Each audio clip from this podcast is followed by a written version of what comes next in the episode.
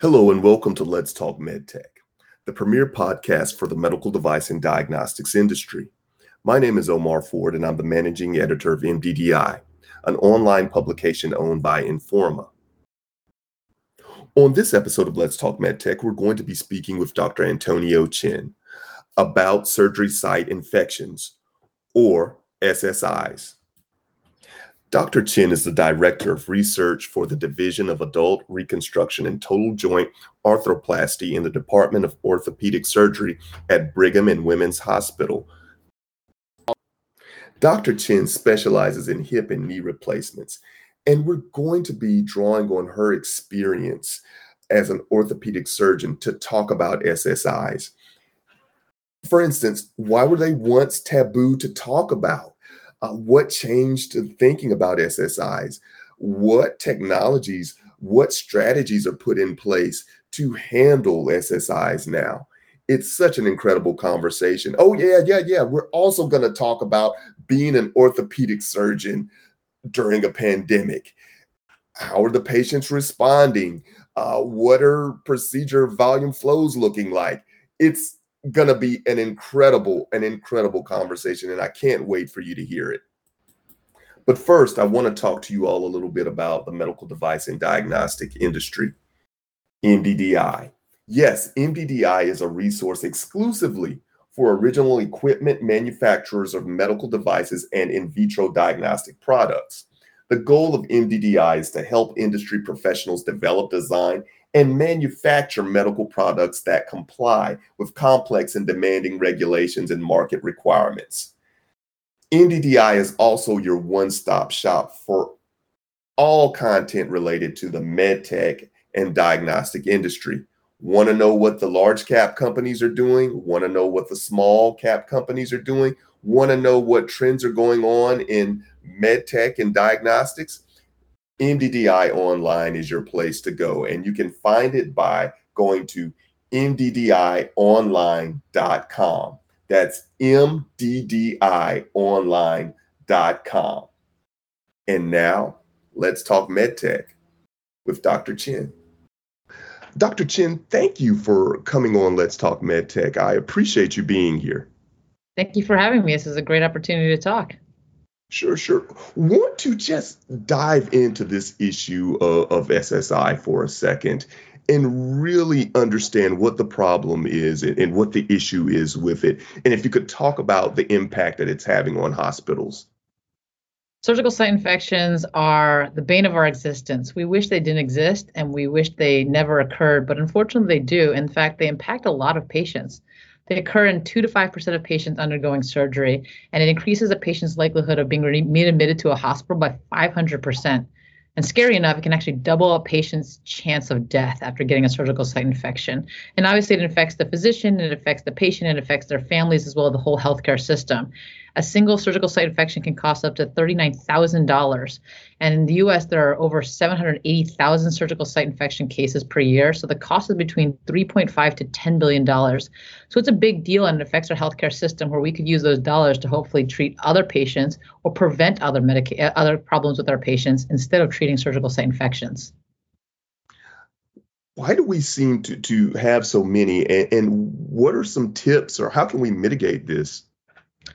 So we have them because we have bacteria on our skin. So whenever we do an incision or make a cut into the skin of a patient undergoing surgery, the bacteria that's naturally on our skin and naturally lives there can actually get into the wound itself. And in most cases, a person or patient's natural immune system can clear it, but not in all cases. And when it can't clear it, that's when a surgical site infection can occur. So there's a lot of different ways that we can actually prevent surgical site infections. So prevention is key, right? If you want to prevent a surgical site infection from happening, that's what we want to start with. So this happens with sharing information with patients before surgery, or optimizing patients before surgery by making their blood sugar ideal, or making their weight ideal, or things like that, to reduce the risk of surgery, of surgical site infections. Next, during the actual operating room itself, we as nurses, surgeons, healthcare providers can use certain products to improve our patients' likelihood of not getting a surgical site infection. So for example, antimicrobial substances, for example, antimicrobial sutures such as Ethicon Plus is very useful because it gives another layer of protection from the patient. So as you're closing the wound to try to fight off the bacteria, you close up we call the fascia or the tissue with these sutures, and it reduces the likelihood of bacteria growing in that area. Once the wound is closed, you can add an extra layer of protection by putting a covering on top of the wound, and by sealing up the wound, you prevent bacteria from getting back into the wound. Throughout the whole time, we want to mitigate risks while we're doing this. So mitigating risks such as hand washing, prepping the skin, things like that during the surgical procedure that we have control over to reduce the likelihood of infection. And finally, we want to establish tools. So if we have surgical safety checklists, environmental cleaning protocols, deep terminal cleaning at the end of the day, these help manage surgical site risk factors much more proactively. And if someone sees a problem with it, for example, they see someone break the sterile field or see something that's not right when it comes to sterility, then they should say something. And by doing so, we can reduce the risk of bacteria colonization and then reduce the risk of surgical site infections. Mm-hmm. Yeah. I want to go back to knowing some of your options and having products online that can really deal with this. Does it take a great bit of research? How is it that you come about finding the devices, finding the equipment really needed to curb this issue? That's a good question. So when it comes to finding the right things to use, for lack of a better term, is that a lot of it comes from our colleagues, right? So what are other colleagues using? You know, I've talked to my colleagues and they use antimicrobial sutures. And then so I use them, or I use a certain type of dressing that helps prevent the bacteria from getting into the wound. There's also really good literature out there. So when it comes to publications, there's studies that look at petri dishes where they, you know, for example, take a suture, put in a petri dish, and it doesn't grow the bacteria around it. There's also prospective studies, mainly looking at patients going forward or looking at patients going back, which is a retrospective study. And this is all published in medical literature comparing different types of suture types and showing that there's a reduction in surgical site infection. Also, there's a study that looked at surgical site infection, so looked at using these sutures and seeing that the temperature of the skin goes down as well as inflammatory markers, meaning every patient that undergoes surgery gets a little inflammation afterwards. Can we reduce that inflammation afterwards that can predispose a patient to infection? And these are where the benefits are. So we see this in published areas as well as through colleagues that can make a difference. And word of mouth makes a difference. And we know that we want to do the best things for our patients. So I want to glean as much from medical conferences, from reading, and being able to benefit our patients in that way. It's like a community. You're discussing it with your colleagues, and you brought up something interesting about the medical conferences, because I think during, and I'm going to bring the C word in here, COVID, I think we weren't allowed to travel as much. We did everything through Zoom. But I can remember going to conferences of the past, and I won't mention any, but I can remember going to some of those and just seeing some of the ideas being shared, not necessarily at the podium or at center stage, but more so at a quiet table when colleagues are discussing issues, when they're talking about, hey, what are the best practices used, or are you seeing this? Haven't seen you in a year. What's been going on? You know, we're missing those those intimate settings, and I know that they're coming back, but it's just very interesting. You mentioned that, and you said community. I said community, yeah. Rather. Yeah. You're exactly right. We're just starting to come back to it. And it's just not the same to, you know, talk over Zoom with someone or go on the phone with someone, which is helpful. But, you know, if someone has a complication, you want to talk it through, you want to walk through things, but you get a round table of 4 or 5 friends, and all of a sudden you're sharing ideas. And you know, you said the best thing is we're trying to protect our patients. But at the end of the day, that we want to share ideas that make it better for our patients. And the other thing I find interesting, too, is walking through these conferences. As you said, it's not on the podium, but you walk through those exhibit spaces, right? Yeah. And you see the latest and greatest and everything there. And that's really where a lot of the change is happening, because, you know, as doctors and surgeons, unfortunately, we do the same stuff over and over again because we were taught that from years ago.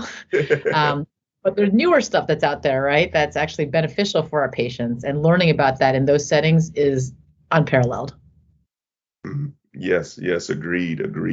I want to go back to another strategy, and this is sharing the information with patients prior to surgery, and especially if they or their family have previously experienced SSIs. What I want to talk about in reference to that is we're seeing patients take more ownership of their health care right now, of their health. And we're seeing patients become more interested in health. And when you develop these plans and you talk to patients, we're seeing greater patient engagement. For this particular strategy, I want you to go back maybe to the beginning of your career or when you first started practicing medicine. Did you see the same? Do you think that this strategy would have the same impact that it has today?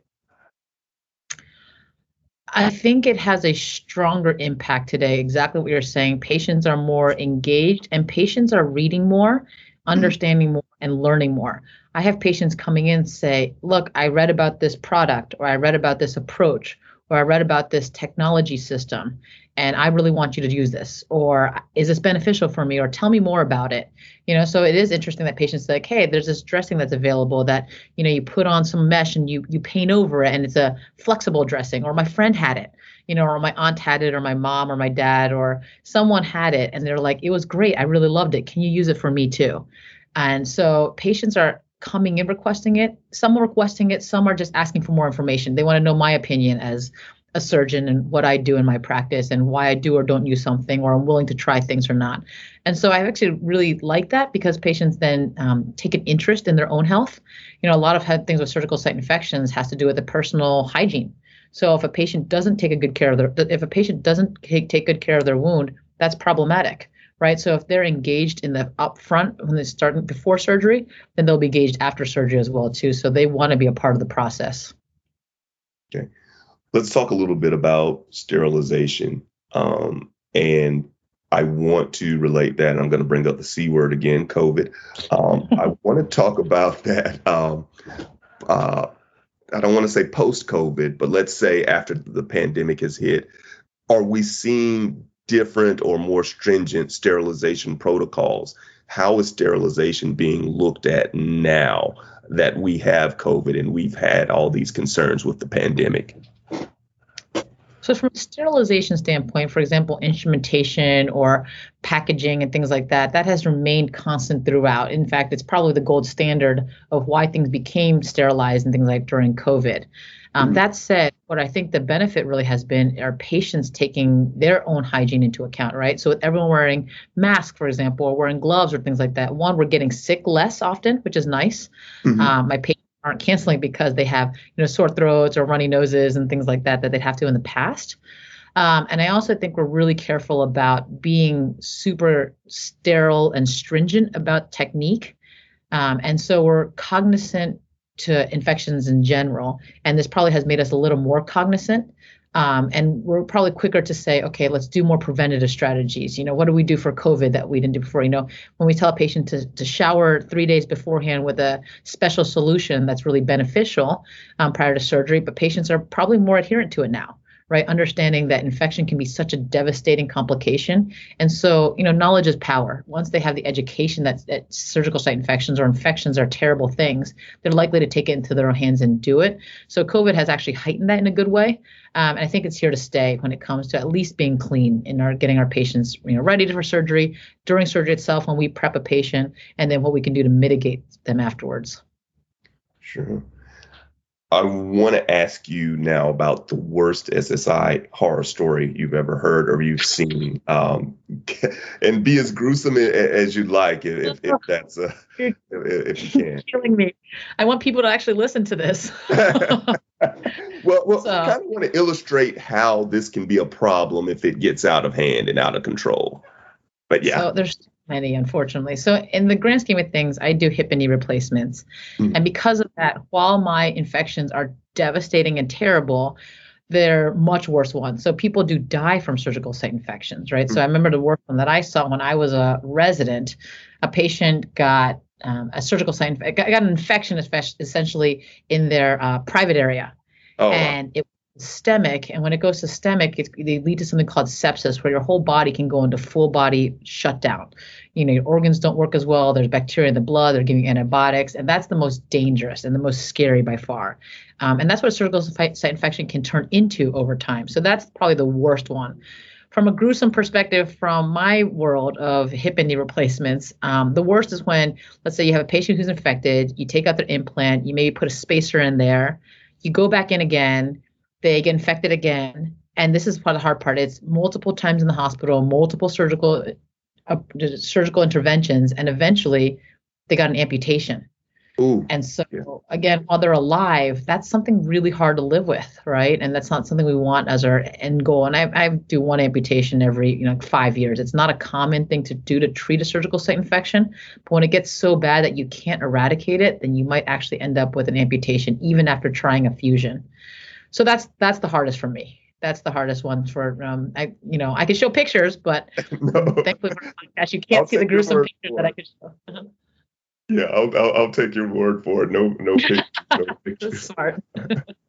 Where do you see us if we looked at a timeline? And I'm gonna go back 5 years, and I'm gonna jump ahead another 5.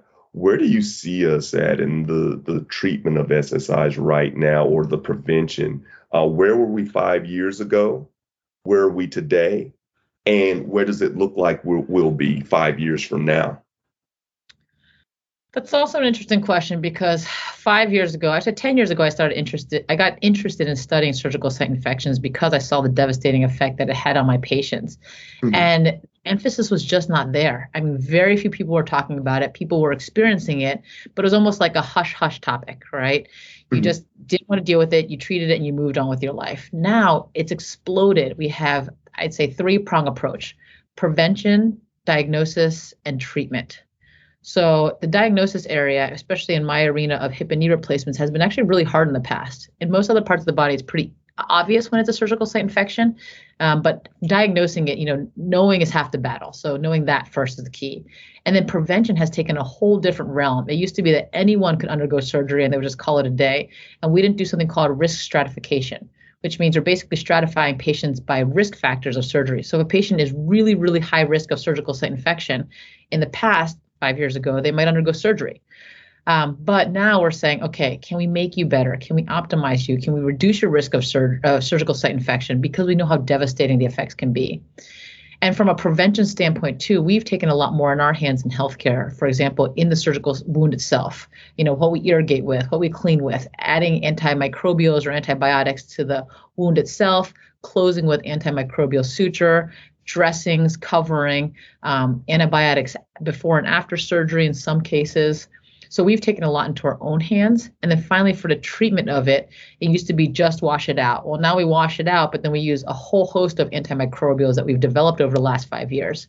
So in the next 5 years, I anticipate it only to grow more. I think we'll have more in our armamentarium with regards to prevention of patients, whether it be prevention of surgical site infection in patients. So whether it be different irrigation solutions, different types of sutures, different types of dressings, different types of, lights or, tissue delivery systems that can actually put in antimicrobials into the wound to prevent the bacteria from colonizing and making a full-blown surgical site infection. That's already being in development now. It'll just go through FDA approval and things like that in the next 5 years, and really give us a lot more in our armamentarium as surgeons to help prevent these for our patients.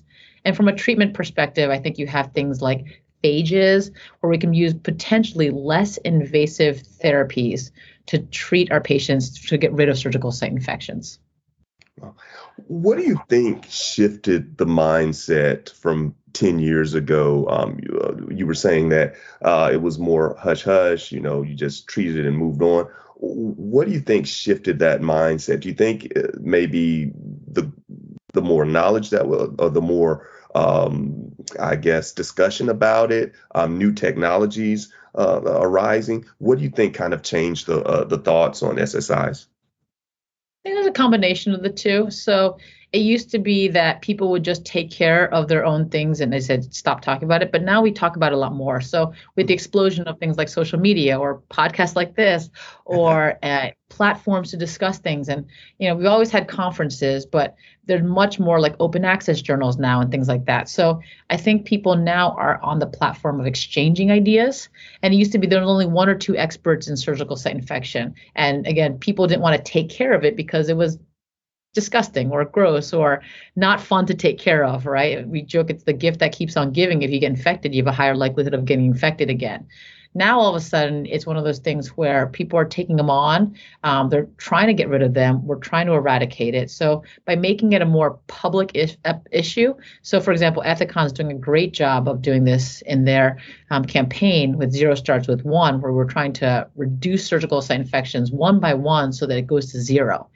And by bringing this to light, you know, by not showing it the taboo subject, I think more and more people are jumping on the bandwagon of treating patients. And because of that, companies, as well as individuals, become interested in innovating. So they innovate for prevention, innovate for diagnosis, and innovate for treatment to try to make surgical site infections go away as well. So once the ball starts rolling, it just keeps gathering more energy, which is fantastic. And so hopefully we can get rid of it. And the final thing is that I think patients are now becoming aware of it. You know, again, patients probably just accepted, okay, a surgical site infection is just a potential risk factor, which it definitely is, or a potential complication after surgery, but now can recognize that, okay, I want to take matters into my own hands or try to, you know, guide my healthcare and try to prevent these infections or try to treat these infections better. So it is nice that it's a whole conglomeration, I guess, of healthcare going towards this and being not afraid to talk about this and wanting to take the next step with it. Sure, sure. But then you'll have a patient like me who will Google and he'll see the least little thing and he'll think, oh, my gosh, I'm about to die. So, don't worry, we're right at that, too, in healthcare. Yeah. Dr. Chen, I want to ask you one last question. And, you know, my editors would probably jump all over me if I didn't ask you this. But wanted to just talk a little bit about what you were seeing with orthopedics right now, being that elective surgeries have kind of been in a state of flux in some places. Just what you were seeing, are we facing a bottleneck or is it pretty busy now? Or just want to get your take on that and what you've heard from your colleagues as well. Well, the C word, COVID, has definitely affected all of us. Yes. I think it's definitely a geographically different in different areas or what's happening with regards to orthopedics in general. So for us here in the Northeast, I'm in Boston, it is business as normal. It is actually probably busier now than it was in the past because everyone held off on their care for the last year and all of a sudden now are all coming back for their care. So it's ramped up exponentially, in all honesty, at this point in time. What's been really interesting with COVID is actually the shift from more inpatient surgery to more outpatient surgery. So at one point in time during the second wave of COVID, we could only really operate on patients who could go home the same day because we didn't want to take up hospital space. Mm-hmm. So I think it's accelerated throughout the country as well, not just in hospital settings, but as well as ambulatory surgical centers. And these we call ASCs have become more busy as well with the impetus of trying to get patients home the same day safely and doing well so they can recover in their own homes. Not only does it reduce their exposure to organisms that can lead to surgical site infections, but patients are more comfortable in their own setting. So I think the needle of orthopedics has gone more to outpatient surgery, even in total hip and knee replacements, which historically, you know, 20, 30 years ago, you'd be in the hospital for 2 weeks. Yeah. And now you're going home the same day after them. So that's where the needle, I think, has moved there. Quicker recovery, and patients want to get back on their feet and get back to their activities of daily living. So it's been fun to watch that transition, and it's been definitely accelerated because of COVID. In the past, my older patients probably wouldn't have liked to do so, but now they're more willing to do so because they want to go home. Yes, exactly. It's such a change. We're seeing again, talking about the C word, we're seeing so much change and we're seeing everything not necessarily turned upside down, but rearranged in a sense. And I'm just always fascinated to talk about how this is affecting elective procedures and just how patients are responding to it. It's impressive. That's all I'll say. It's nice to see that, Jane, and people like to talk about it with me. And it's something I always encourage, and we have a system set up for it now. So setting up the hospital system is half the battle, but once it's set, it's really nice to be able to have this as an option for patients. Awesome. Awesome. Well, Dr. Chen, thank you for coming on Let's Talk MedTech. I really appreciate you coming to the program today. Thanks for having me. Just one last question. Will you come back? Absolutely. I'd always love to talk to you. All right. Sounds awesome. Thank you.